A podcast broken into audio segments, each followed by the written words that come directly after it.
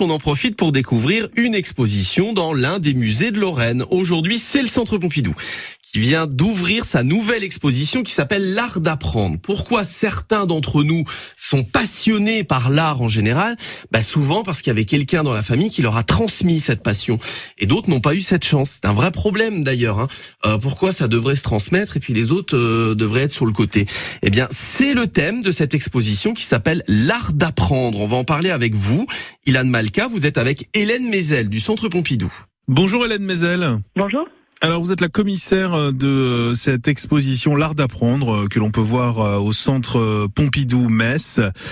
une exposition donc qui aborde cette question de la pédagogie au sens large. Expliquez-nous ce qui vous a donné envie d'organiser une exposition sur ce thème-là. Eh bien, j'ai voulu organiser cette exposition parce que beaucoup d'artistes, depuis le début du XXe siècle, en réalité, vont s'intéresser à des pédagogies alternatives dans le champ de l'éducation artistique et culturelle mais aussi hors de la question euh, des arts plastiques, ces artistes vont s'intéresser à l'apprentissage euh, du langage, à l'apprentissage d'une conscience politique, écologique, et tout ça va renaître dans les années 60-70 euh, dans une volonté de reconstruction, reconstruction aussi esthétique.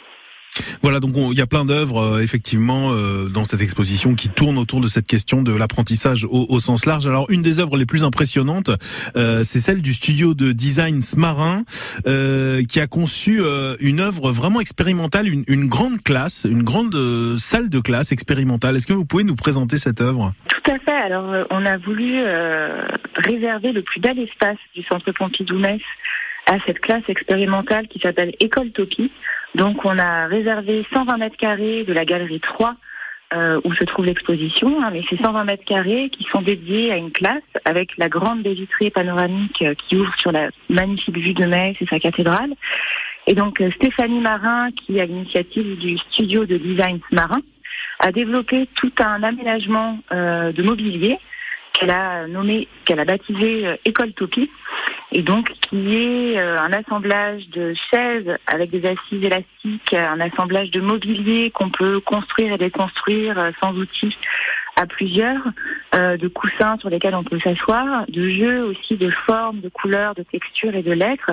Donc tout un environnement en fait qui est favorable à la mobilité, la mobilité du corps, mais aussi la mobilité de l'esprit. Donc le principe de cette classe, c'est qu'on a accueilli des élèves en résidence des élèves de CM1, CM2 euh, de la région, en fait, qui sont venus passer plusieurs journées, sur plusieurs semaines, dans cet espace qui est devenu véritablement leur salle de classe et euh, dans laquelle ils ont développé leur projet pédagogique avec leurs enseignants. Donc cet espace est euh, accessible à tous les visiteurs sur les temps des week-ends et sur les journées de la semaine, elle est réservée et réservée par des groupes.